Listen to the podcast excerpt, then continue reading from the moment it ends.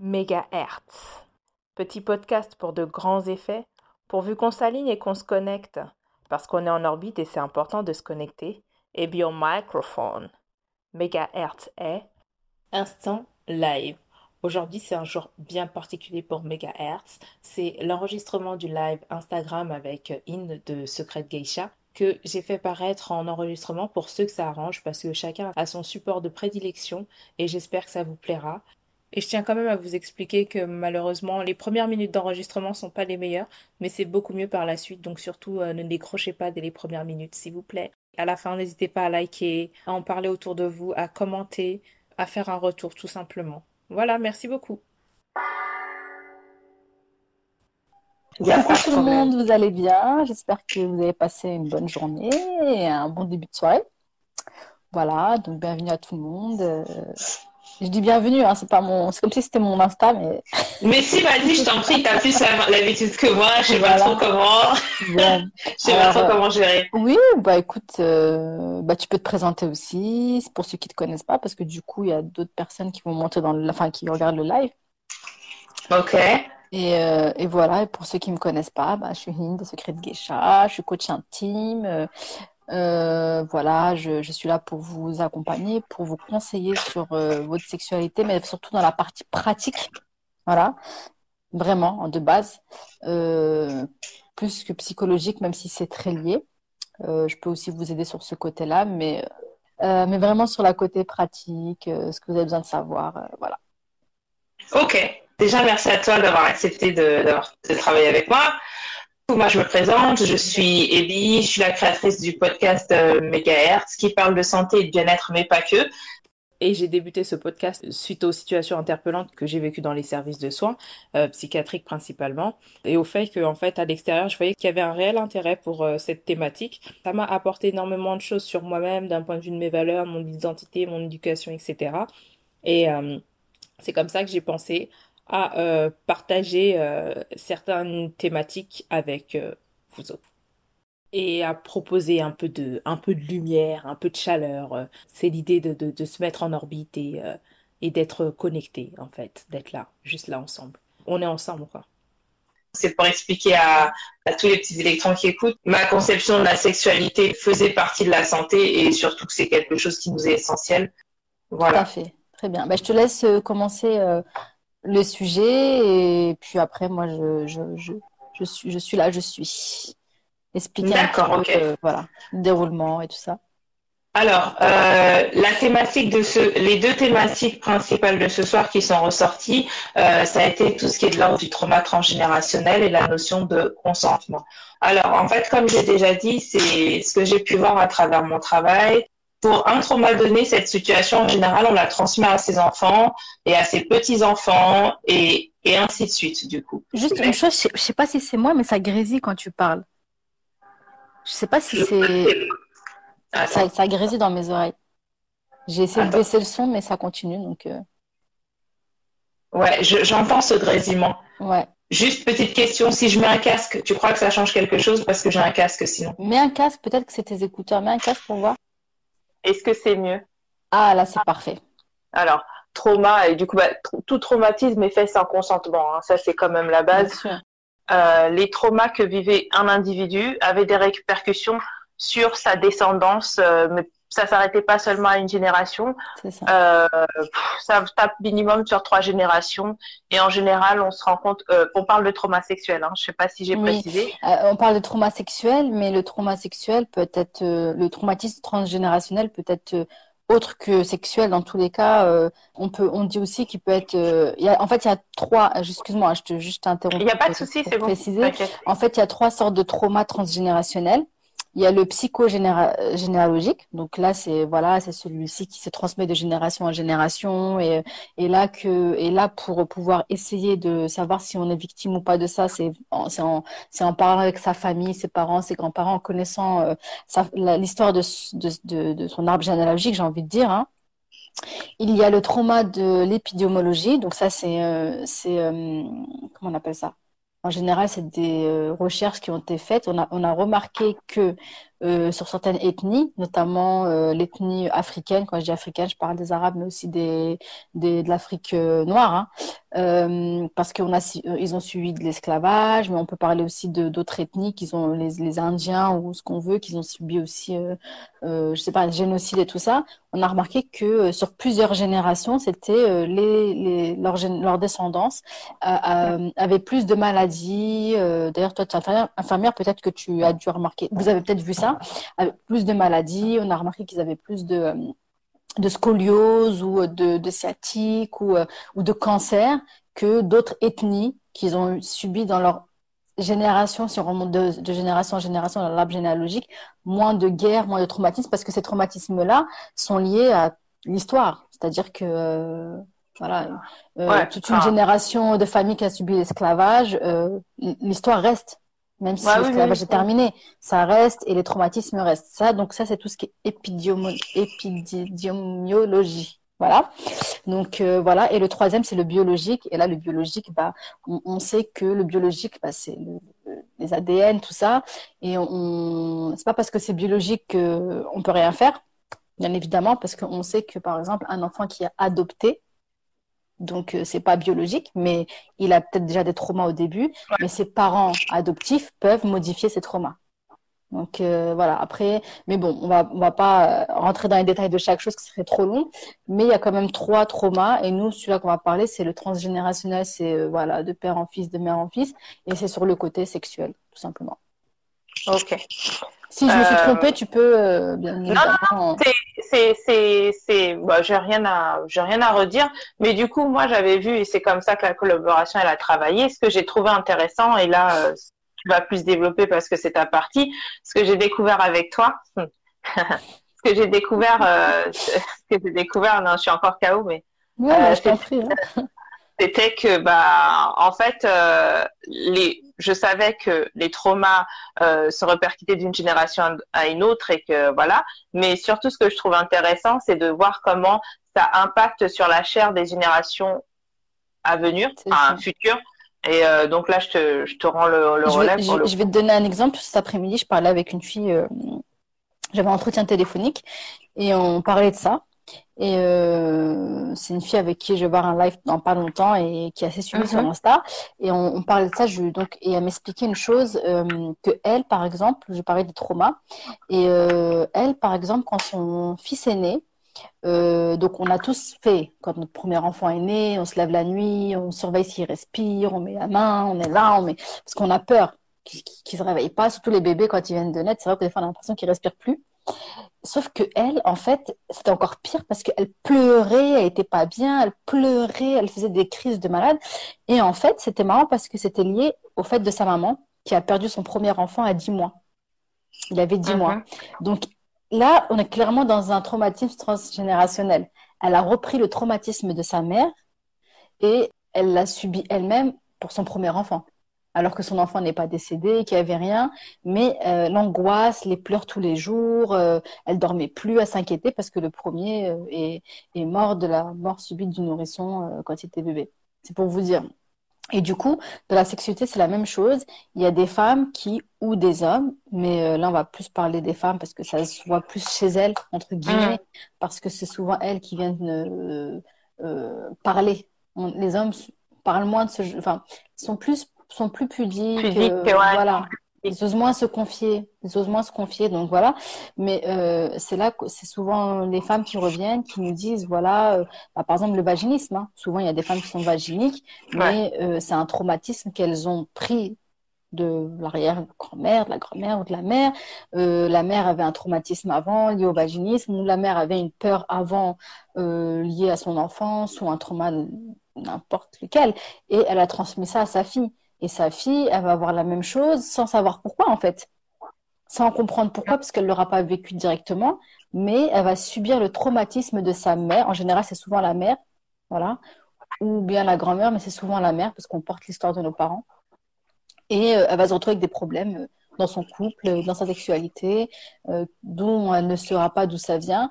Et, euh, et c'est marrant parce que je pense que même les sexologues et tout, les psychologues, euh, ils sont tellement habitués à faire de la psychologie mais euh, pure, c'est-à-dire que parfois, je crois que on rentre dans une routine. C'est-à-dire que même en tant que professionnel, on est peut-être Mhm. tellement habitué à voir un, plus ou moins la même chose euh, que quand une personne va nous voir avec un mal, on va dire non, bah, c'est ça que tu as, alors qu'en fait, c'est autre chose.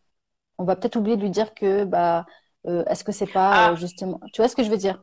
Prendre le temps de d'étayer, en fait, de gratter Voilà, pour ça. trouver les. Voilà. C'est- Alors C'est possible. Enfin, Ouais, je, je, euh, pourquoi? Parce que j'ai pu observer ça plusieurs fois sur certaines choses et aussi avec les filles qui viennent me parler. Et puis aussi, je pense que bah l'époque fait que les gens maintenant, c'est plus, enfin voilà, Euh, il y a plein de choses qui se passent et euh, on prend plus trop, trop de temps comme avant. Comment le traumatisme se transmet? Et, euh, et donc du, du coup, euh, il y a des femmes qui restent avec ce traumatisme. Elles n'arrivent pas à en guérir parce qu'on trouve pas vraiment la cause. On trouve pas la cause. En fait, ce que tu dis, c'est intéressant. Je vais répondre à la question Oui, oui, oui. après. Mais en fait, la notion de traumatisme, c'est la, la guérison, c'est un processus. On peut te trouver la cause, mais si toi t'es pas prêt, si toi l'individu traumatisé t'es pas prêt aussi à être dans cette démarche, parce que c'est pas parce que je te donne la réponse que tu vas en guérir. Ça veut dire que toi aussi, en fait, l'individu qui est qui cherche une solution à son problème doit être dans une démarche aussi de. Je sais pas si tu vois ce que je. Ça, je suis tout à fait d'accord avec toi. En tant que professionnel, tu vas juste accompagner la personne ou euh, lui donner les pistes ou les clés. Ouais, les des fois, c'est Ouais, voilà, c'est ce que j'explique euh, à toutes les filles avec qui je parle et que j'accompagne. Je leur dis, moi, je peux pas te guérir. C'est pas moi qui va te guérir. Moi, je vais t'accompagner. Je vais te donner Mhm. les clés. Je vais te donner comment faire. Mais en fait, la guérison va venir que de toi. Ça, c'est sûr. Ouais. Mais en fait, ce que je voulais dire, c'est que des fois, euh, même nous, en tant que professionnels, je pense que euh, on peut être tellement habitué à voir, euh, par exemple, une femme qui va me voir acheter, par exemple, je vais voir euh, 10 filles qui vont me dire, euh, ouais, je suis perte de désir, perte de libido. Peut-être Mhm. qu'à force de voir ça tout le temps, on va oublier, tu vois, de voir Le schéma, en pistes. fait, ouais. Voilà, C'est tu La comprends? routine. Oui, oui, bien sûr. Voilà, c'est ça. Voilà, c'est ça, c'est pour ouais. ça que je voulais dire. Mais c'est vrai que dans tout ce que tu dis, il y a une- il faut, il faut le préciser parce que souvent les gens pensent qu'en venant nous consulter ou, ou demander notre aide ou en les accompagnant, euh, on va les guérir. Non, on est le mé- quand tu vas chez le médecin, il te guérit pas. Il te donne des médicaments pour t'aider à guérir. Donc c'est la même Mm. chose en fait. Le médecin, quand tu vas, il te prescrit. Il va venir te voir, il va te dire voilà, bah je s'il se trompe pas, hein, ou tu as ça, tu as ça, tu as ça, bah, je vous fais une ordonnance et euh, avec ce traitement, il y aura une possible guérison. Mais suivez bien le protocole pour euh, de guérison, c'est-à-dire prenez deux fois le. Voilà, on connaît les protocoles, Voilà. faut faire comme ça, surtout, attention madame. Et si tu reviens au bout d'un mois que t'es pas guéri et que tu commences à dire, mais est-ce que vous avez suivi le traitement? Ah bah non, ah bah tu suis pas le traitement, comment tu veux guérir? Moi, je peux Mm. pas venir chez toi et te mettre le médicament dans la bouche ou te demander Mm. de faire les exercices si c'est de la kiné ou je ne sais quoi. Donc c'est la même chose dans, dans chaque guérison. Euh, c'est très important ce que je dis parce que souvent les gens euh, peuvent, euh, peuvent peuvent être amenés à mettre toute leur confiance au dans le professionnel. Ce qui est C'est un être humain, ça reste un être Voilà, ça reste un être humain. Ce qui, ce qui est mauvais, ça reste un être humain. Et lui aussi, il a peut-être des problèmes, lui aussi, voilà. Mais il va faire en sorte de vous apporter les clés pour de la guérison, mais bien faire en sorte de vous de mettre en place ces clés-là bah, pour guérir. Voilà, tout simplement. Mm. Voilà, ça c'est la, Ok. la- la chose. Euh, pour répondre à la question comment le traumatisme se transmet, euh, bah, en fait, c'est, euh, je me permets de répondre. hein, tu Oui, je dis, ouais. Je Euh, le, le traumatisme, c'est tout simple, c'est euh, c'est c'est un jeu inconscient que tu transmets en tant que, par exemple, tu es l'enfant de quelqu'un, tu es élevé par la personne qui t'a mis au monde, ou peu importe que ce soit une tante ou peu importe qui, euh, cette personne qui va t'élever va t'inculquer des valeurs, euh, des valeurs, mais elle va aussi te transmettre des choses inconscientes. Dans chaque famille, il y a des interdits. Chaque famille, euh, tout le monde a ses codes en fait. Et euh, peut-être que dans ces jeux inconscients, on va te transmettre certains traumas. Par exemple, euh, là on parle de trauma sexuel, mais moi le- l'exemple que j'aime bien prendre, c'est les, les traumas politiques. En fait, euh, disons que tu as vécu un génocide. Dans ta famille, je sais pas, tu as vécu le génocide mère ou je ne sais trop où, tu as vécu un génocide. On sait que le tabou dans ta famille, le tabou c'est de parler de politique. Quand on voit des documentaires et qu'on te dit qu'il y avait cinq enfants et que tu avais les flics qui arrivent à l'arrière et que tu étais obligé de noyer le dernier bébé, c'est faut y remettre dans le contexte Ouais. que c'est super violent de noyer son propre enfant pour sauver les quatre autres et toi et ta femme, ben tu le fais. Mais le, le, le trauma qui reste en fait dans l'éducation, c'est de te dire que on ne parle jamais de politique et tu parles jamais et surtout pas de ça devant les enfants parce que les enfants euh, un enfant, ça parle, ça n'a pas la même conscience qu'un adulte. C'est comme ça que se transmet. C'est ça. C'est ça. Et j'irai même plus loin. Il se peut, en, prenant, en reprenant même l'exemple que tu viens de donner, euh, tu peux créer un trauma euh, dans, la, dans, la, génération qui, qui, qui arrive, euh, ayant une peur, par exemple, de la police. Tu vois? Oui, aussi, bien sûr. Ils vont, avoir une peur de la police parce que comme il y aura eu un trauma par rapport à ça, que bah, c'est à cause de la police, ils sont venus et voilà, et on a dû, pour se protéger, et bah, ils peuvent avoir, mais inconsciemment, hein, eux-mêmes, ils vont pas comprendre pourquoi à chaque fois ils ont peur, ils sont pas dans un commissariat de police, euh, je sais pas, tu vois. Et, et c'est comme ça que se transmet, euh, se transmet euh, bah, le traumatisme. le traumatisme. Ouais, exact. Et c'est pareil pour le traumatisme sexuel. Donc, il suffit que dans une famille, un sujet soit totalement tabou ou qu'on n'en parle jamais, c'est-à-dire que bah voilà, à la maison c'était tellement tabou que ça mettait mal à l'aise tout le monde, ou bien qu'il y avait même de la violence, parce qu'il y a plusieurs, euh, il y a plusieurs degrés après. Hein. On peut transmettre des, on peut transmettre des traumas comme ça, on peut aussi transmettre des, on peut aussi transmettre des bons traumas, hein, c'est-à-dire des bonnes choses. Mais c'est vrai que généralement on, transmet souvent ce qui, ce qui se met en avant, c'est les, les traumas euh, avec des blocages, euh, avec des problèmes. Donc voilà. Et chez la femme, souvent, c'est la perte de désir ou le manque de désir, euh, le vaginisme, la, la, perte de confiance en soi. Donc, euh, par exemple, euh, je sais pas, une mère qui, si un enfant toute sa vie, il a vu ou il a entendu sa mère qui manque de confiance en elle ou voilà, qui qui qui se rabaisse continuellement. bah, l'enfant va hériter de ça en grandissant et dans sa vie de femme, ça sera la même chose elle-même euh, va se cacher, elle sera pas bien en couple et tout ça. Donc ça aussi. Et ça, c'est important de savoir casser ces traumas. Alors il y a des médecins qui maintenant euh, mettent en place, et même des professionnels de santé qui mettent en place des schémas pour casser euh, les traumatismes. les traumatismes, bah, je répondrai aux questions après. Hein qui mettent en place des schémas pour euh, euh, répondre, euh, casser les traumatismes. Et là, vous pouvez les consulter si vraiment on vous diagnostique ça et que vous voulez casser le schéma, parce que parfois le schéma peut se reproduire tellement de fois que ça peut briser plusieurs lignées. Après, juste plusieurs lignées, mais un tel schéma, le, schéma transgénérationnel, on parle là, nous, on parle sur la mère ou la grand-mère, mais ça peut durer des siècles en fait. Ah oui, oui, oui, tout à fait. Ça peut durer des siècles parce que je voyais les questions, enfin je précise bien. Et, et, et, quand ça dure des siècles, que ça soit, c'est pour ça que là on parle de épidémiologie, parce que souvent, ce que je parlais, je disais tout à l'heure, l'épidémiologie, c'est quand ce schéma-là, il traverse des siècles et que là, vraiment, il peut euh, atteindre une, une famille, s'inscrit dans le temps.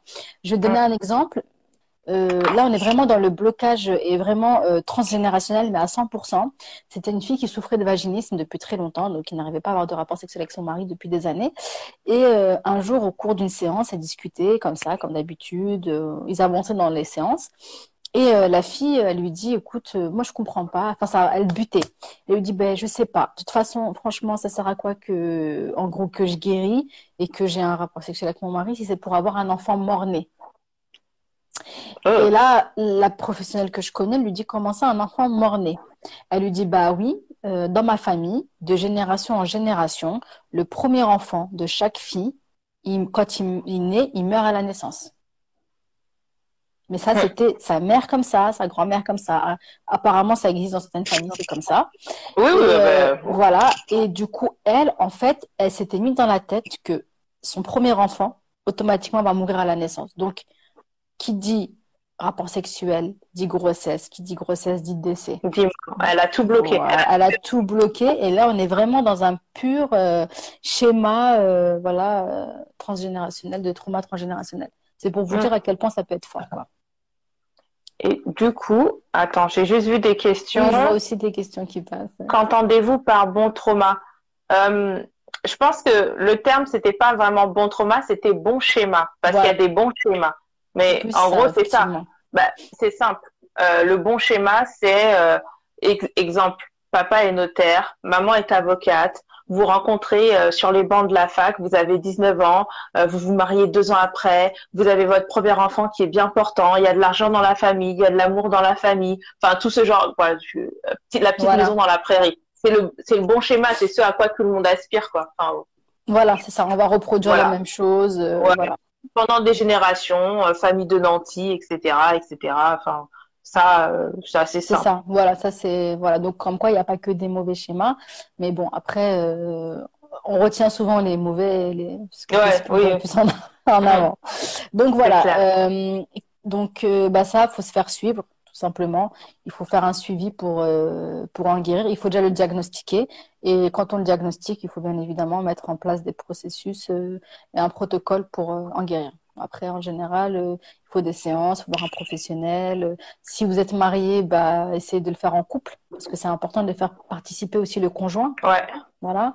et bien évidemment, une fois que vous êtes guéri, stopper ce schéma-là et ne pas le transmettre à votre enfant ou vos enfants pour justement réussir à casser ce cercle et euh, cette transmission, on va dire, cet héritage. Parce qu'au final, ça reste un héritage.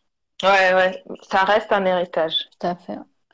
Donc euh... Euh, voilà, mais je vois pas trop de questions sur le sujet. Euh, si une mère fait passer les hommes avant ses enfants et que ses filles ont un dégoût des hommes, c'est un trauma transgénérationnel. Bah, alors, bah euh, non. Ou, ou peut-être on n'a pas assez d'éléments pour répondre parce que la question là. Euh, c'est ça. On est d'accord euh, On n'a pas assez d'éléments pour répondre, effectivement, mais sinon, là, c'est pas un schéma transgénérationnel. Si la mère, elle a fait passer les hommes, il bah, faut d'abord voir quel âge elle a la mère, quel âge ont les enfants, pourquoi la mère fait passer les hommes, qu'est-ce qui s'est passé dans sa vie. Euh, voilà, il y a plein de choses qui rentrent en compte, mais peut-être, ça peut être un schéma transgénérationnel si la mère elle-même a vécu un traumatisme avant et que elle aussi, euh, sa mère faisait passer des hommes avant et que était pas, les enfants n'étaient pas prioritaires et voilà, ça peut être aussi non, ça peut être un schéma aussi au final, oui, mais il faut. Euh, euh, du coup, excuse-moi, je voyais que tu avais fini, hein. Juste pour lui répondre à je ne sais pas si elle sous-entend quelque chose d'en faire passer les hommes avant et je vais rebondir sur ce que tu as dit. oui, si elle-même elle a vécu ce type de schéma, voilà, ça va le faire. Mais on verra que pour une personne qui a vécu ce type de trauma dans la famille, il y en a d'autres en général. C'est pas juste, par exemple, ta famille, ça va être qui? Ça va être euh, tes oncles, tes tantes, tes cousins, tes cousines, enfin, voilà. Mais en fait, il n'y a pas que toi. Peut-être que tes cousines sont aussi concernées. Peut-être que ta tante, la sœur de ta mère, enfin, en fait, euh, il n'y a pas qu'une seule personne. Donc, euh, donc voilà. C'est ça, parce que comme on l'a dit, c'est générationnel. Donc ça peut toucher toute une lignée. Parce que ça ne vient pas que de sa mère, peut-être ça vient des grands-parents qui eux venaient déjà d'où, donc ça peut toucher vraiment euh, voilà, plusieurs personnes. Après, ça touche pas tout le monde en même temps, mais ça peut, voilà, tout à fait. Alors, euh, Kadia, j'avais une question juste en haut. C'est, ça dure des siècles tant que personne ne cherche pas à comprendre, à guérir, personne de la lignée, je veux dire. Oui, c'est ça. C'est ça. Oui, Kadia, tout à fait, c'est ça. C'est ce que j'ai tout à l'heure. Il faut essayer de se faire suivre, se faire soigner et euh, une fois qu'on a pris conscience de ça, casser le schéma. Donc, euh, stopper le, le, la reproduction de ce schéma, à s'aligner et ne pas reproduire ça aussi avec nos enfants. Et si on l'a fait, euh, et si on a déjà commencé à le reproduire, bah, stopper la chose et essayer de faire en sorte de, de revenir, on va dire, marche arrière, quoi. Comme si tu étais en train de faire un truc et que tu viens. Mais oui, tu peux le faire. Tu peux casser le processus. Mais pour le casser, il faut vraiment prendre conscience qu'on est dans ce schéma-là et mm. que voilà, on est en plein dedans parce que si tu ne prends pas conscience, tu pourras pas casser, tu pourras pas l'arrêter. Ça va être compliqué. J'avais une question aussi juste au-dessus. Ok, si ça vient de la mère, du coup, c'est pas un trauma. Mais pourquoi ce serait pas un trauma? Mais à par contre, les traumas peuvent. On parle beaucoup des femmes, je pense, parce qu'on est des femmes. Mais les traumas peuvent aussi venir des pères. Hein. On peut parler d'alcoolisme, on peut parler de violence, mais euh, euh, de violence physique, je veux dire cogner, cogner fort mais je comprends pas trop la question. Si ça vient que de la mère, du coup, c'est pas un trauma? Mais si, c'est un trauma. C'est un trauma dans le sens. Bah, Est-ce que c'est un trauma générationnel? On ne sait toujours pas, mais ça peut être peut-être un traumatisme il y a autre chose. Je ne sais pas il faut en savoir plus. Est-ce que la mère a vécu quelque chose dans sa vie? Est-ce que euh, pourquoi euh, elle fait passer un homme? Pourquoi Enfin, il y a, beaucoup de choses qui doivent rentrer en compte. Euh, après, voilà, je, connais des femmes qui pensent qu'elles veulent faire leur vie parce qu'elles ont eu des problèmes avec leur ex-mari, que même elles, elles souffrent finalement.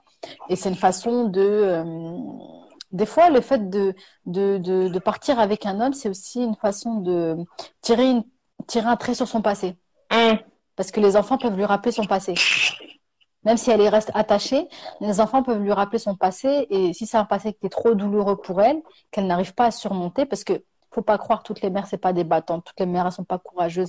Il faut arrêter un petit peu ce non mais je le dis là il y en a qui vont me dire non mais je le dis arrêtez de faire ce discours de hein?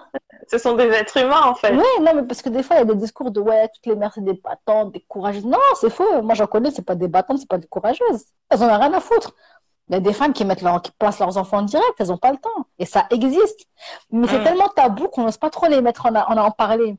Mais c'est la vérité, ça existe. Il y a des mères qui, qui, tuent leurs enfants, il y a des mères qui abandonnent leurs enfants, il y a des mères qui ferment les yeux quand elles voient leur fils se faire violer devant elles oui, par sûr, des Ça existe. ça existe. Ça existe. toutes les mères. Le problème, c'est que l'enfant, dans ce cas-là, il a du mal à accepter ça parce que comme on passe notre temps à dire non, la mère, c'est si, la mère, c'est le noyau, la mère.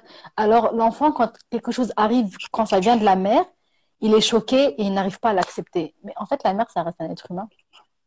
Elle reste un être humain et elle aussi, elle a eu des traumatismes, elle a eu des chocs. Et si elle ne s'est pas débarrassée de ces traumatismes et de ces chocs, elle aussi, elle va souffrir, elle aussi, euh, elle va faire des choses et peut-être même qu'elle va faire des choix. Elle, pour elle, c'est normal ce qu'elle fait. Parce qu'elle est dans traumatisme. Bah oui. Pour elle, ouais. Exactement. Non, c'est vrai, c'est exactement ça. Tu auras beau lui parler, mais elle est tellement dans son traumatisme, elle est tellement dans. Parce que peut-être qu'à ce moment-là, c'est la seule bouffée d'oxygène qu'elle réussit à avoir depuis des années ou depuis un moment euh, qui fait qu'elle se libère de, de cette emprise qu'elle avait, même si cette bouffée d'oxygène est mauvaise pour elle en fait. Même si en vrai, le contexte est mauvais. Admettons une femme qui se met avec un homme qui la bat, ou qui, pas qui la bat, mais qui a une emprise sur elle, et bah peut-être qu'elle, elle va pas avoir tout de suite l'emprise, mais le fait qu'elle sorte de l'ancien contexte, elle sait pas encore qu'elle arrive dans un contexte peut-être pire, mais le fait de plus être dans cet ancien contexte, tu vois ce que je veux dire?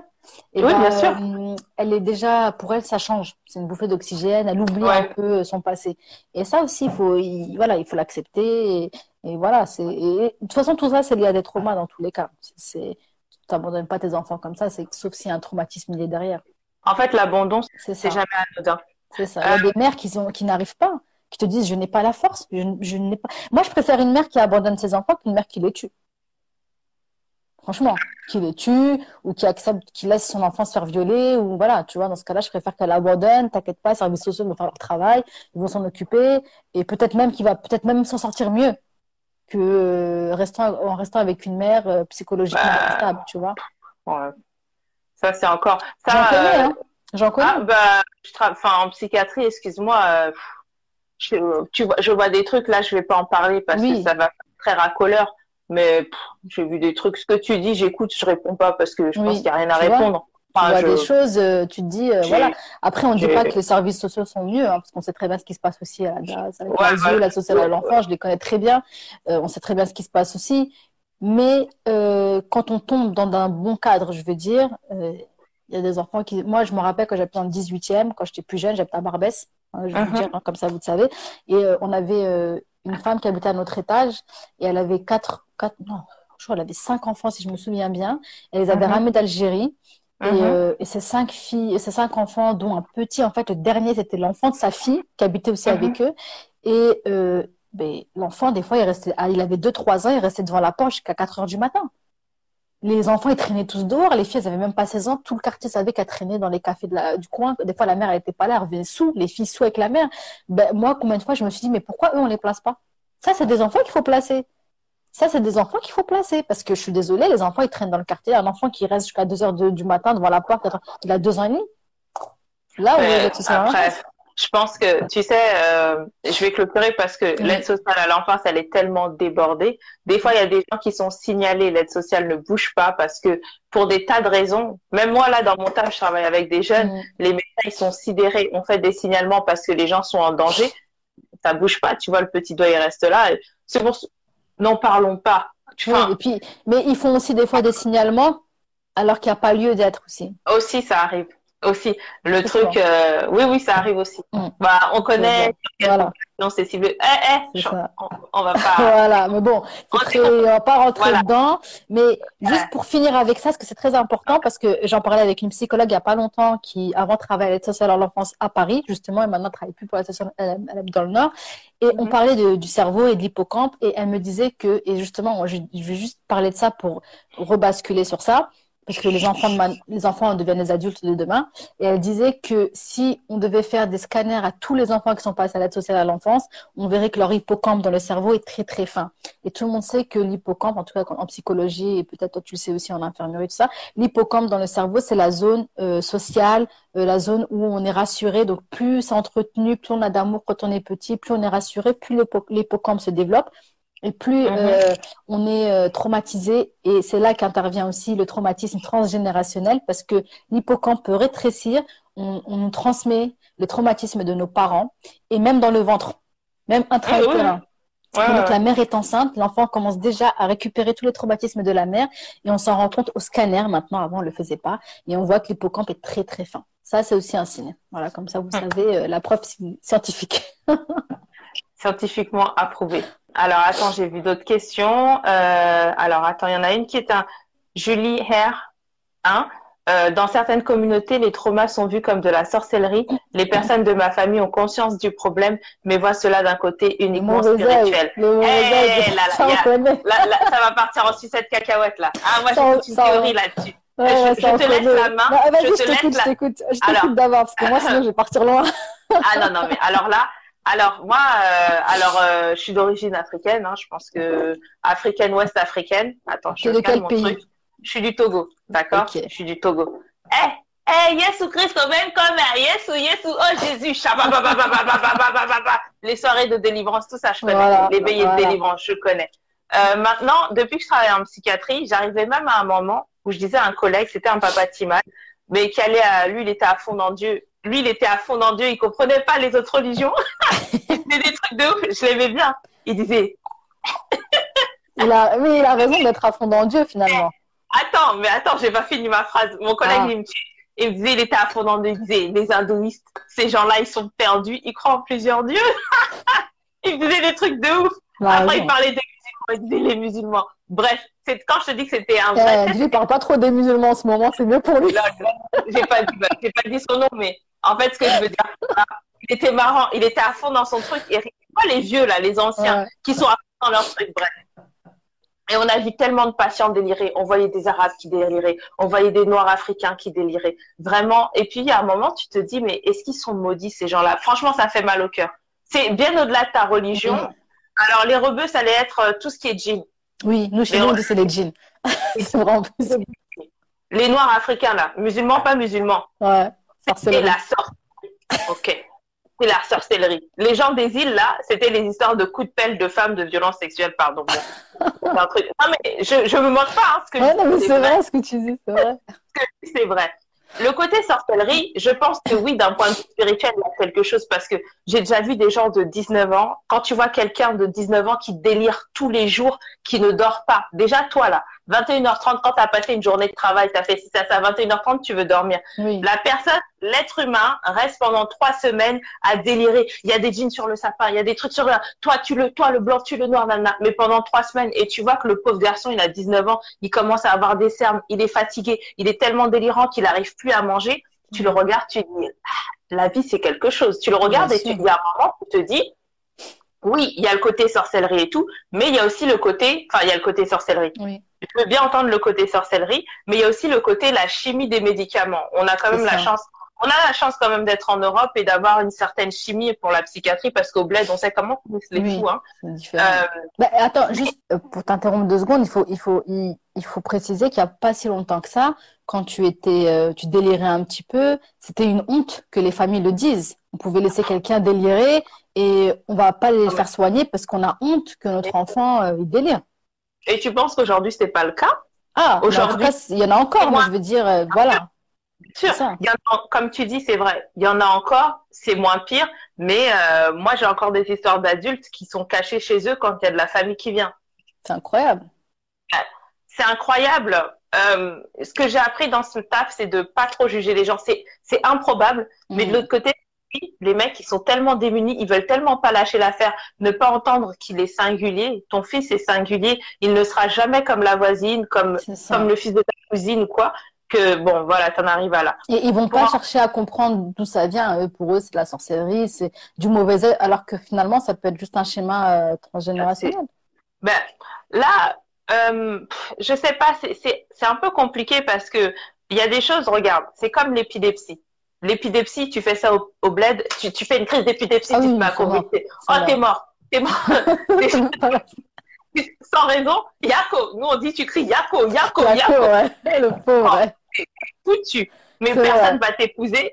Personne, personne ne va avec toi. Et puis, imagine les accidents domestiques, là. On est en train de faire le truc sur le charbon, il y a de l'huile qui passe, l'huile tombe sur t'as une partie du crâne brûlé, mais es, socialement, tu es mort. C'est vrai, c'est fini, fini. Moi, je, je dis que tu peux allier la chimie, tu peux allier la chimie, euh, la science au spirituel, mais tu, c'est comme si toi aujourd'hui, je prends n'importe qui, par exemple, tu es enceinte.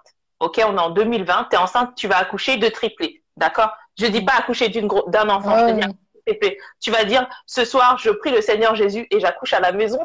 Ah, j'avoue, triplé. Euh. non, mais t'as pas, pas idée de faire ça. Tu vois ce que je veux dire J'ai dit triplé exprès. Hein. J'ai dit oui, triplé exprès. Bah pour, pour, euh, pour charger. Mais tu vas te dire, ouais, tu veux prier, il n'y a pas de problème. Tu veux que ta sœur vienne, ton père, que tout le monde soit. Tu veux être dans, le, dans la spiritualité, il n'y a pas de problème. Mais tu vas aussi t'aider d'un peu de médecine. Bien sûr. Tu vois, quand, quand tu as une maladie, tu as un truc grave, genre tu fais, tu fais une crise cardiaque, tu te mets à lever les yeux au ciel, tu pries le Seigneur Jésus. Bah, peut-être que peut-être que c'est bien de prier le Seigneur Jésus, peu importe ton Dieu, mais, c'est aussi faire les causes. Voilà. Il faut faire une démarche aussi de te dire, bah, je vais prendre mes traitements pour le cœur. Il faut juste prier Jésus. C'est trop facile. Il faut faire les causes. du... voilà, exactement. Du coup, quand je vois, quand je vois le côté, euh, quand je vois la, quand je vois la folie, il y a, oui, il y a un côté spirituel. Je comprends que les gens appellent ça de la sorcellerie parce que voir quelqu'un qui est possédé, hein, parce qu'en fait, c'est quelqu'un qui délire, c'est quelqu'un qui est possédé. Quand tu vois quelqu'un qui se prend pour Dieu là devant toi, tu le regardes, tu te dis mais qu'est-ce qu'il me raconte le gars? Non mais là, c'est sûr. Et d'ailleurs, euh, je pense que après, je sais pas comment ça se passe chez vous en psychiatrie euh, par rapport à la sexualité, mais euh, mhm. je pense que vous devez aussi en voir des vertes et des pas bah, nous, en fait, euh, on peut pas interdire à des adultes d'avoir des rapports sexuels, mais franchement, tu, tu en fait, tu, tu rentres là-dedans, tu es mort. On est à l'hôpital, les gens, ils sont fous. Il y en a un qui se prend pour Dieu, l'autre qui se prend pour la Vierge Sainte Marie, et puis il y a un troisième. Non, mais tu faut imaginer, des fois, on voit des scènes, tu rigoles, hein. tu rigoles, mais des fois, on voit des trucs. Non, la sexualité, on peut pas débattre. Si tu veux faire des trucs, tu sors de là, tu te débrouilles. Mais sinon, bah, la notion de consentement, parce qu'on retombe là-dessus, la notion de consentement. Quand tu es vulnérable, par exemple, tu es bipolaire. Bipolaire, c'est toi et moi. Bipolaire, oui, oui. papier avec la réalité, tu as juste des phases, enfin, tu juste, je dis ça, tu as des phases up et tu as des phases, down. Quand tu es up, là, tu vois des gens qui sont avocats, je te jure, c'est vrai. Des gens qui sont avocats, BCBG, ils sont up to the night. Tu vas en chambre d'isolement, ils sont sur le boudin, torse nu avec les seins. baise-moi, baise-moi! Mais il faut imaginer, je te jure, c'est vrai. et tu les regardes, tu dis, ah, et quand, et maintenant qu'ils ont couché avec tout le monde dans le service, ça, c'est quand ils étaient up, ils étaient en phase ouais. manique c'est la maladie qui veut ça. Bah oui. Maintenant, ils sont redevenus même eux-mêmes. Comment tu peux assumer que tu étais là, docteur machin, baisse-moi, baisse. Pas assumer. Mais t'as déjà couché avec les gens? Mais en fait, le truc, non, on rigole. Non, mais. Toi, t'as fait rigoler parce que j'imagine la scène. Eh, c'est horrible. Eh, nous, on rigole. Franchement, tu vois ça, c'est marrant. Mais quand la personne, elle redevient elle-même, faut imaginer, toi, là. Là, on est devant une caméra, ouais, bah on fait nos coups, année, et tu redeviens toi-même, tu dis, moi, j'ai couché avec ça. Et en plus, tu couches sans protection. Ça veut ah, dire que tu as plein de risques. Il y en a qui se mettent vachement en danger, il y en a qui font des parties à gogo, up to the night, il y en a qui vident leur compte. Ben, ah. du coup, euh, bah oui, tu peux vider ton compte. Tu peux vider ouais, ton compte. C'est pas ce que tu fais en fait. Ouais. Exactement, tu sais pas ce que tu fais. Du coup, pour en revenir à la question de la sexualité, nous, on le prohibe énormément parce que ça, il y a trop de dérives. Et puis, tu as des gens qui ont des hépatites, tu as des gens qui ont du sida. Mmh. Euh, si commences à aller dans la chambre d'à côté, que tu le refiles à tout le monde et que toi tu t'en vas et que tout le monde refait sa vie, mais tu bah peux oui, pas, tu peux pas, tu peux pas survivre. Et en fait, tu es tellement vulnérable, c'est ça que je voulais dire. La notion de consentement implique que tu ne sois pas vulnérable. Toi, es, imaginons, tu prends, euh, euh, tu prends quelqu'un de, bah, tu prends quelqu'un euh, d'une trentaine d'années, euh, tu es OK pour avoir un rapport avec quelqu'un de 50 ans, il n'y a pas de problème, c'est oui, votre délire, sûr. ça vous regarde. Par contre, tu prends une nana, et puis c'est déjà arrivé, des gens tout juste majeurs, tu mets ton enfant à l'hôpital, et la personne revient avec une grossesse. C'est comment? Ça se passe comment? Là, c'est le bazar. C'est le ba... La famille porte plainte, mais bah attends, oui. ma fille, elle est vulnérable. Comment se mmh. fait-il qu'elle est venue Elle est venue sans grossesse, elle repart avec une grossesse. On fait comment? Qui est responsable? Elle est vulnérable. Mais tu, en fait, c'est comme tu sais, la notion de vulnérabilité, c'est comme un enfant tu demandes pas à un enfant de choisir. tu sais, c'est tous les débats qui sont passés il y a deux ans en train de dire, on était en train de la pédophilie et compagnie. exactement. Quand l'État français était en train de négocier l'âge de la majorité sexuelle au rabais, qui d'ailleurs qui était à 16 ans et qui est passé à 13 ans, c'est ça? Mais non, c'est pas passé. Ils voulaient le passer. mais les gens, les gens, mais 13 ans. Mais comment quoi. À 13 ans, on te dit de ranger ta chambre, tu dis oui. À 13 ans, je te dis va te laver, tu dis oui. À 13 ans, tu dis oui, en fait. Es, en fait, tu es vulnérable. Tu peux pas dire qu'à 13 ans, tu consens que tu as un petit copain de 30 ans. Excuse-moi. Bah non, non, non, Mais en fait, bon, là, on va sur un autre débat, mais en fait, euh, c'est juste que ça fait un peu société pédophile quand même en fait. en fait, je pense que, en fait, je vais justement, on va juste de parler de ça et retourner rapidement sur le consentement parce que euh, il y a quelques années, j'avais euh, lu une étude sur ça des, des, médecins, des psychologues qui racontaient, qui expliquaient un petit peu l'évolution de la sexualité dans, les, dans la société. Mhm. C'est-à-dire que avant, par exemple, c'était tout à fait normal qu'un homme et une femme couchent ensemble et que si c'était en dehors du mariage, c'était vu par toute la société comme mauvais. Hein. Euh, mhm. ensuite, on, ils, ont, ils ont expliqué qu'ils ont intégré euh, avec le trauma. Ouais, on revient sur le sujet. Et ensuite, ils ont expliqué qu'après, il y a eu justement euh, tout ce qui était, qui était LGBT. On nous a fait accepter ça. Bah, d'ailleurs, maintenant, il y en a partout. Et ensuite, ils expliquaient que, en fait, il y avait la pédophilie. Et en fait, mhm. la pédophilie, qu'en vrai, que maintenant, les spécialistes ne le mettent plus en bah voilà pour eux c'est pas euh, genre un truc euh, hors la loi que c'est voilà non pour eux c'est euh, un genre de sexualité ils sont en train de faire ah. rentrer ça dans la tête des gens et, comment ils font ça en essayant justement de mettre des lois comme ça qui vont commencer à dire voilà la raison sexuelle à 13 ans l'autre fois j'ai entendu qu'il y a un enfant il y a une personne qui n'a pas été condamnée parce qu'on a dit que l'enfant était consentant à 8 ans, 9 ans, il a consenti, que l'enfant euh, euh, a consenti à avoir des rapports sexuels parce que lui aussi, là, un enfant de 8 ans, il sait même pas ce qu'il fait. des fois, il a peur, quoi. Voilà. Donc, ils vont essayer petit, voilà, petit à petit de mettre en place des choses pour que ça rentre dans la tête des gens, en fait. Voilà. Et comme les gens, ils sont tellement dans cette société, tellement pris par tout ce qui se passe, bah, au bout d'un moment, ils lâchent l'affaire, quoi. Ils acceptent. Voilà, tout simplement. Et là, il y aura plus de consentement. Voilà. C'est comme une fille qui se fait violer. On lui, c'est de ta faute. On ne dit pas, tu n'étais pas consentante, tu t'as forcé à avoir un rapport sexuel, c'est de ta faute, tu étais habillée comme ça ou tu l'as provoqué. Mais elle n'était pas consentante en fait. Elle a dit non. Donc elle ne voulait pas. Peu importe la tenue, euh, peu importe la tenue, il n'y a pas de débat en fait. Mais pour en venir rapidement au, transgénérationnel, j'avais vu une fille qui avait marqué qu'elle elle a été vaginique mais qu'elle n'avait pas de traumatisme ah transgénérationnel. Et, euh, et euh, en fait, je voulais lui dire que bah c'est pas on n'a pas dit que le vaginisme était tout le temps lié à ça. Hein. C'est peu que ton vaginisme est lié à autre chose, mais en tout cas euh, souvent ça peut être aussi lié au, trans, au traumatisme transgénérationnel. Si tu fous dans ton passé, de ta famille et tout, tu vois que voilà, il y a rien, il y a pas de souci, que quand ils vont te raconter ou que t'as pas grandi avec un problème, et ben ça peut être alors lié à quelque chose qui s'est passé dans ta vie, peut-être plus jeune, peut-être pendant ton adolescence, peut-être une peur depuis que tu es jeune, on te dit ouais, euh, la première fois, ça va être dur. Enfin, voilà. Il faut, il faut en parler. Il faut, qu'on, faut euh, creuser pour savoir quelle est la raison de ton vaginisme. Ça peut être aussi euh, un problème avec ton mari. Ça peut être si le mec il est toujours en train de, tu vois, la descendre, manque de confiance en soi, peut se bloquer. Donc il y a plein de choses. Voilà, ça, il faut, il faut. on ne dit pas que c'est toujours transgénérationnel, mais que souvent ça peut l'être. voilà, mais il faut savoir pourquoi, simplement. Après, euh, le deuxième, et on parlait justement des familles, on disait que euh, dans le transgénérationnel, souvent dans les familles, on, mettait ça sur le dos de la sorcellerie, euh, du, du, mauvais œil. D'ailleurs, il y a beaucoup de femmes qui sont vaginiques, et chez nous, par exemple, les Arabes, on dit qu'elles ont trèfle. Donc les rebeux qui sont là vont comprendre. Trèfle, on dit qu'elles sont cadenassées. La sorcellerie. D'accord. On leur a fait un cadenas pour qu'elles n'aient pas de rapport sexuel. Ça s'appelle trèfle. Et non, c'est pas du trèfle, voilà, c'est euh, euh, du vaginisme. Mais ils le savaient pas, ils ne le savent pas. Donc c'est pour vous dire, ça c'est l'ignorance en fait. Hein. C'est l'ignorance euh, quand on n'a pas, voilà, on on n'a pas appris sur le sujet et que nos parents n'ont pas appris. Eh ben, c'est l'ignorance. Et si toi tu arrives demain et qu'ils sont tous ignorants, que tu arrives avec une réponse à ça, ils peuvent même te rejeter en fait. Ils peuvent même te rejeter parce qu'en fait ça ne les arrange pas trop. Parce que quand tu viens, tu te dis, ouais, finalement, c'est pas de la sorcellerie, mais c'est parce qu'il y a un traumatisme dans notre famille. Tu vois?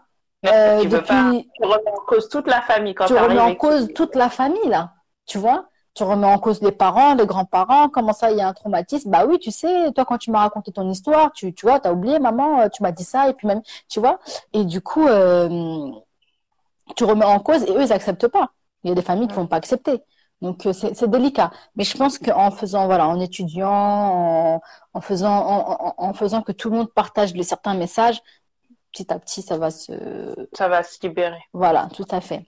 Moi, je n'ai jamais eu de choc, j'ai jamais eu de relation sexuelle. Bah, donc, si tu n'as jamais eu de relation sexuelle, comment tu sais que... Ou bien tu n'as jamais réussi à avoir de relation sexuelle, je voulais dire. Si j'ai mal quand j'ai une pénétration, c'est que c'est du vaginisme.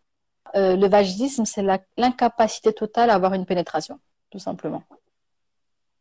Mais moi, j'ai pas mal, j'ai ni de douleur, ni rien. J'ai suivi le programme de MAM, rien qui a changé. Ah, donc tu as suivi le pro... Ah, bah ça, après, il faut voir avec MAM. Euh, euh, voilà, ça, faut voir avec elle euh, par rapport au programme. bon, alors maintenant, je pense qu'on peut passer à la notion de consentement. alors, le consentement. Attends, excuse-moi, il y avait juste deux autres questions. Ah, je sais pas. Et après, on passe.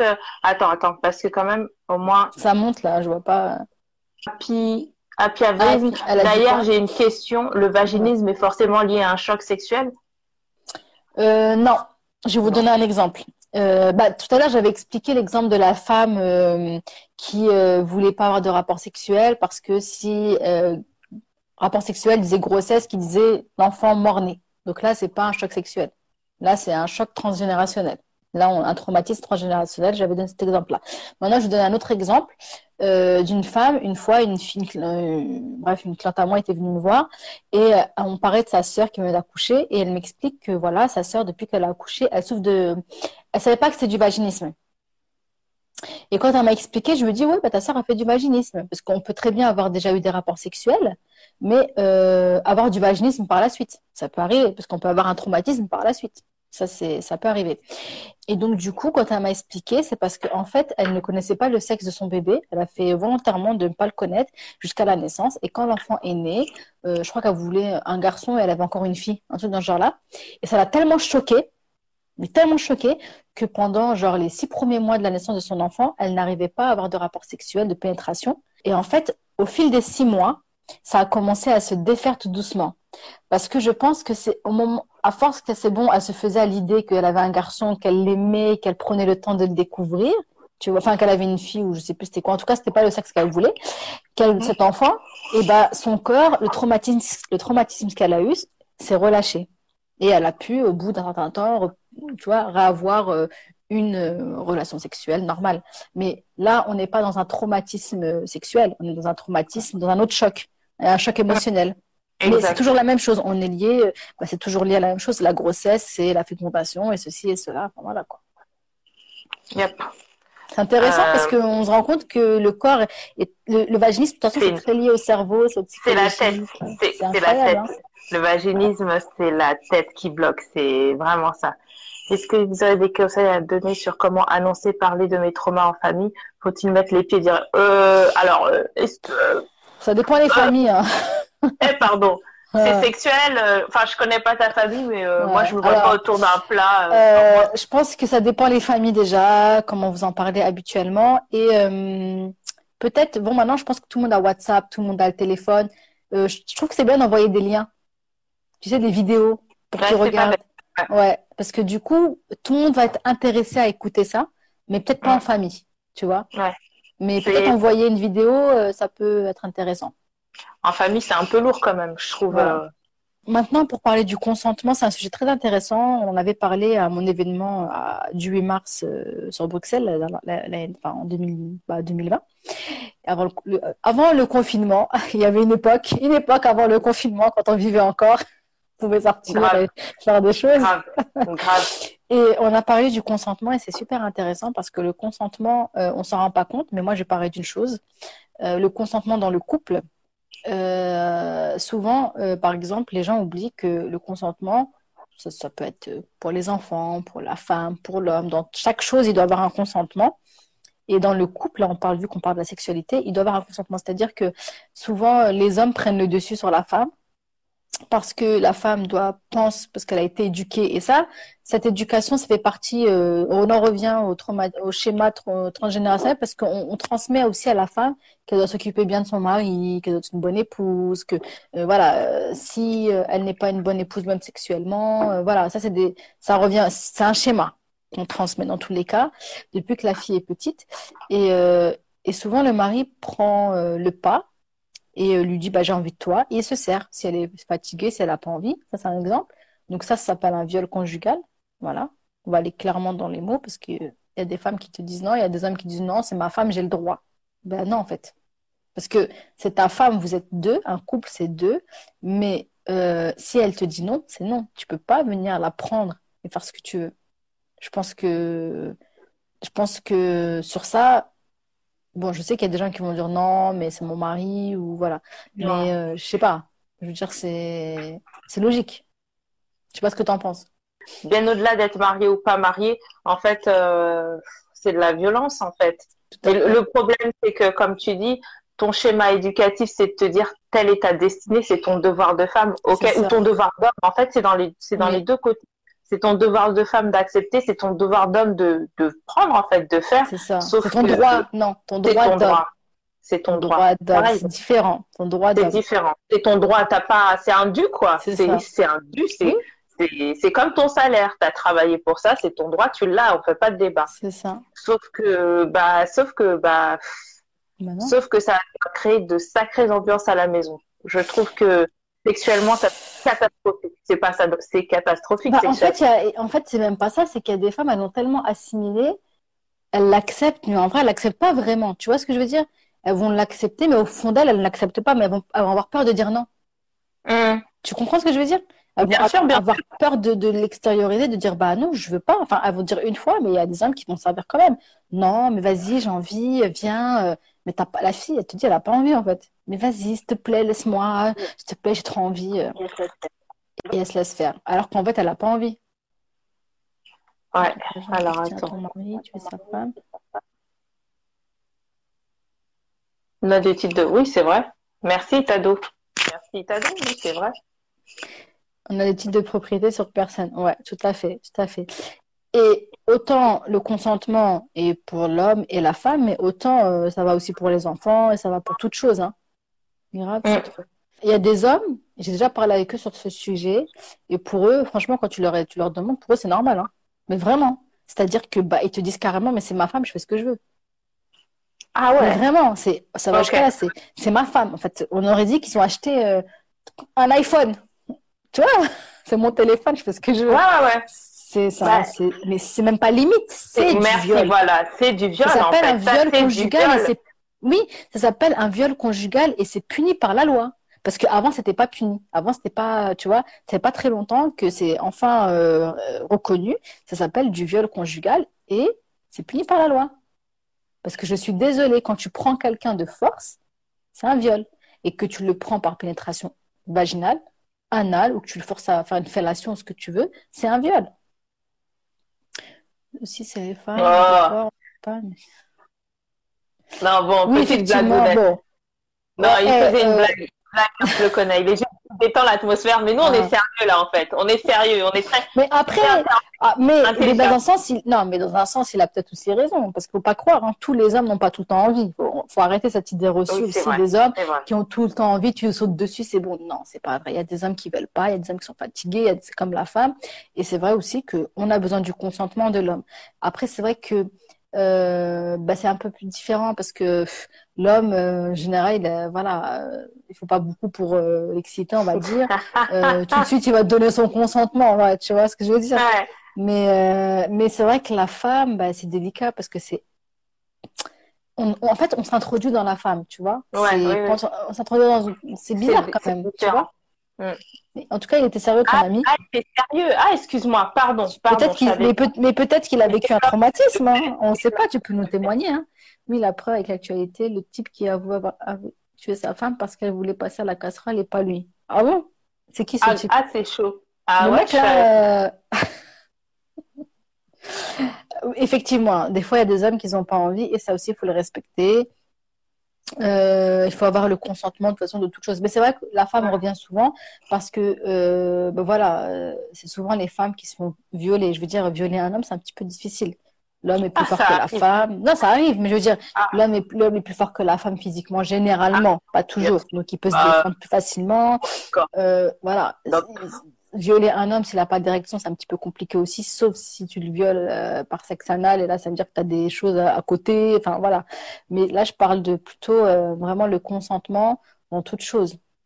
Ouais. Donc, voilà. Mais le consentement, c'est vraiment important. C'est la base dans toute chose.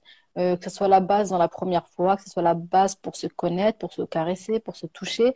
Il faut qu'il y ait cette notion de consentement. C'est obligé. Voilà, c'est réglé. N'hésitez pas si vous avez des questions. hein. Ouais, ouais, ouais. Et puis, euh, Audrey, je sais pas si tu es le seul homme ce soir, mais euh, n'hésite pas à développer. Tu vois, je pensais que tu plaisantais, Voilà. mais en tant qu'homme, tu as aussi le droit de dire que tu pas envie et que tu pas une machine. fait. En fait. Tout à pas une fait. machine. euh, enfin, apporter ton témoignage euh, euh, en tant qu'homme, c'est important parce que peut-être que nous, on ne sait pas des choses que peut-être que toi, en tant qu'homme, tu as envie de dire ou voilà, qui pourraient être intéressantes à développer Mm. ici. Est-ce qu'il y a d'autres hommes ce soir? J'espérais qu'il y en ait un peu plus, ça aurait pu, parce que je trouve que les deux versants sont à, sont à, À entendre. développer, ouais, à entendre exactement.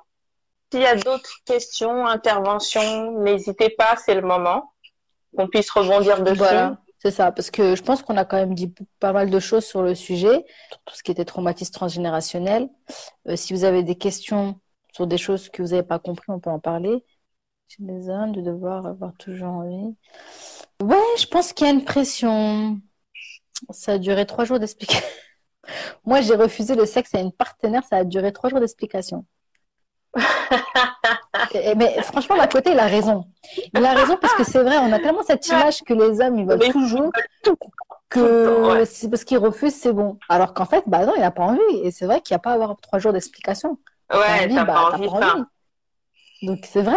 Et on reste dans la notion de consentement. On n'a pas besoin de s'expliquer en fait. Et Je suis un pélo.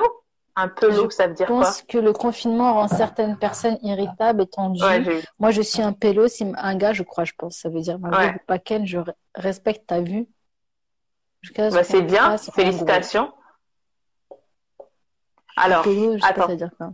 je disais félicitations à Lek NDD, je sais pas comment on dit. Et alors, je vais juste poser une question. Et du coup, Audrey, quand tu l'as fait, tu t'es senti comment alors? Parce que Ah, du coup, bah oui, Intéressant, très Bah oui. parce qu'il n'y avait pas la notion de consentement. Elle l'a saoulé en vrai. Elle l'a tellement Mm. saoulé qu'en fin de compte, il a accepté de le faire. Mais Juste tu pour, vois ce euh, que je veux le- dire? Bah, c'est comme la femme, quand on la saoule et qu'elle le fait, et qu'après on dit elle fait l'étoile de mer. Tu vois? Bah, tu te sens sali, mon... Enfin, bon, bref. Voilà. Audrey, Aussi de nombreux préjugés. Euh, dès qu'un homme ne veut pas certaines femmes, pense qu'il va tromper. Tout à fait. Mm. C'est vrai, il y a ça aussi. Euh, j'en parlais il n'y a pas longtemps, effectivement. Euh, la femme, souvent, va penser que bah, s'il n'a pas euh, envie d'elle, voilà, s'il veut pas d'elle, s'il n'a pas envie, c'est parce qu'elle lui plaît pas ou que, d'ailleurs, elle va avoir un manque de confiance en elle par la suite, mais que automatiquement il va voir, il va voir ailleurs. Bah non. non. Vous savez, on n'a pas tout- on n'est pas tous égales au niveau de, du désir sexuel aussi. Il faut savoir qu'il y a des femmes qui ont plus de désir que certains hommes. Et vice-versa, ou d'autres qui, un- une fois par mois, leur suffit. Et qui s'en portent très bien. On n'a pas tous, on n'est pas tous obligés de faire euh, dix fois par jour ou cinq fois dans la semaine. C'est, on est tous différents en fonction, en, par rapport au désir sexuel. Et j'ai juste envie de, de rebondir sur ce que tu dis. C'est juste, on est tous différents et c'est tellement normal, mais la société nous impose tellement d'avoir une sexualité active, active, active, active, 3, 4, 5 fois dans la semaine, mais si c'est pas ton truc, c'est pas votre. En mais- fait, c'est deux personnes. C'est juste vous deux, vous, vous êtes OK. Une fois toutes les deux semaines, ça vous va, c'est très bien. Une fois dans le mois, ça te va. Oui. Si, si le couple est content, qu'il n'a pas de problème, Mm. voilà, je Euh. reprends, on va faire une histoire. hein. Du coup, comment éviter la baisse de libido? Ah, ça, c'est un sujet, c'est trop long à expliquer.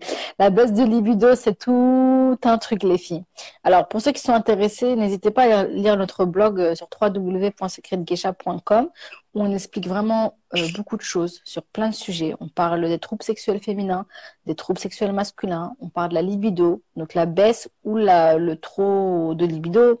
On parle vraiment de, voilà, euh, les orgasmes, euh, le clitoris, on explique beaucoup de choses. Et il faut savoir que la libido, euh, elle est, elle, elle varie déjà, elle peut changer. certaines choses influent dans ta libido. Ça peut être, par exemple, si tu prends une pilule. Moi, je parle plus pour la, pour la femme, par exemple. Ça peut être un contraceptif, ça peut être une maladie, la thyroïde. Ça peut être, en général, qu'est-ce qui contribue, qui aide ou qui n'aide pas la libido? Bah, C'est ton mode de vie.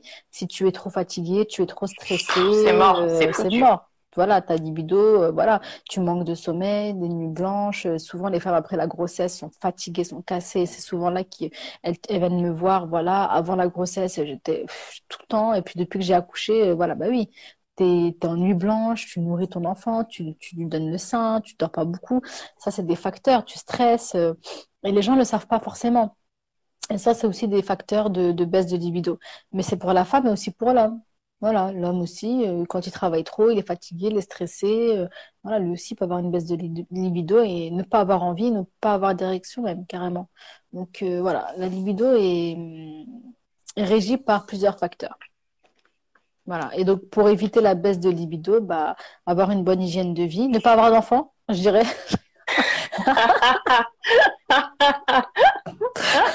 mais, mais en fait, tu sais, j'ai envie de répondre à un truc. La télévision nous vend des contes de faits. Tu veux pas t'occuper d'être humain, multiplié par un, multiplié par deux, multiplié par trois.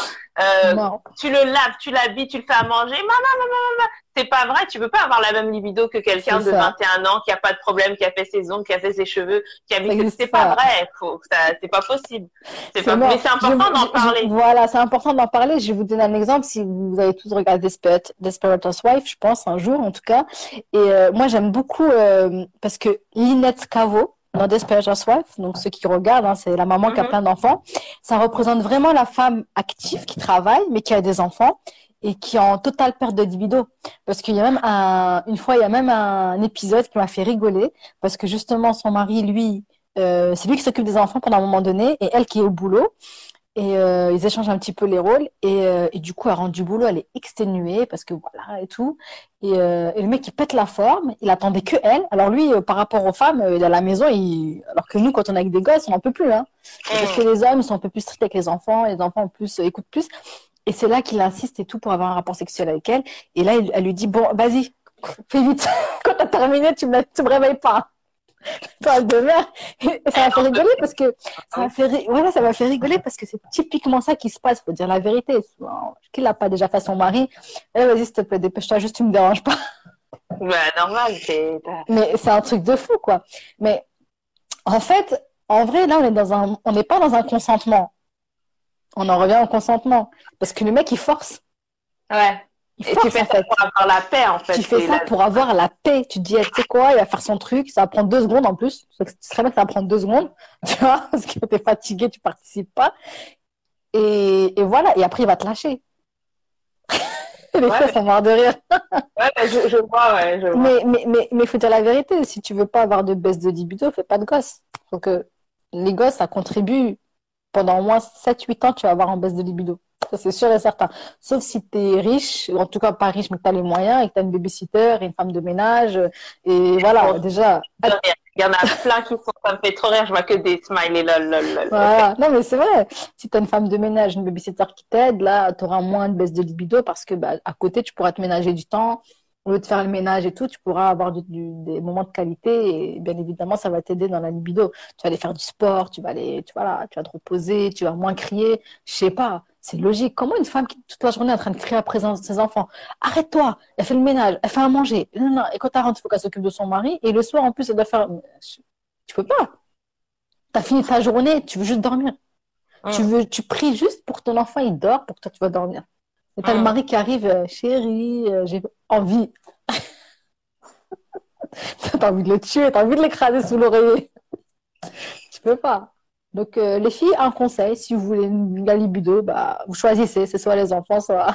ne peut pas tout avoir. Voilà. Ouais, fait. Mais c'est bon, je crois qu'on avait répondu à toutes les questions. oui, voilà, on a fait le tour. Ouais. Voilà, bah, on a fait le tour. Euh, je pense qu'on a répondu à toutes les questions. De toute façon, n'hésitez pas. Si vous avez des questions, moi, je suis euh, disponible sur Secret de Geisha. Euh, comme j'avais expliqué euh, avant, je suis coach intime, donc euh, je voilà, j'aide les femmes t'as même façon de parler aussi. Ah bon? Subhanallah. Et euh, donc, comme j'avais expliqué, euh, bah, je suis coach intime, euh, donc moi, je peux vous aider, je peux vous accompagner, en tout cas, voilà, je peux vous accompagner pour, comment dire, retrouver une meilleure sexualité et vous guider, en tout cas, pour vous réapproprier votre corps. Euh, ce qu'on propose chez Secret de Geisha, donc on propose un love shop pour ceux qui connaissent pas, on vend des produits euh, pour la sexualité euh, et aussi on fait de l'accompagnement. Donc on a plusieurs formats d'accompagnement, notamment sur le lâcher prise. Et de toute façon, vous pouvez les retrouver sur notre Instagram, dans les stories permanentes, dans coaching. merci Audrey, c'est gentil.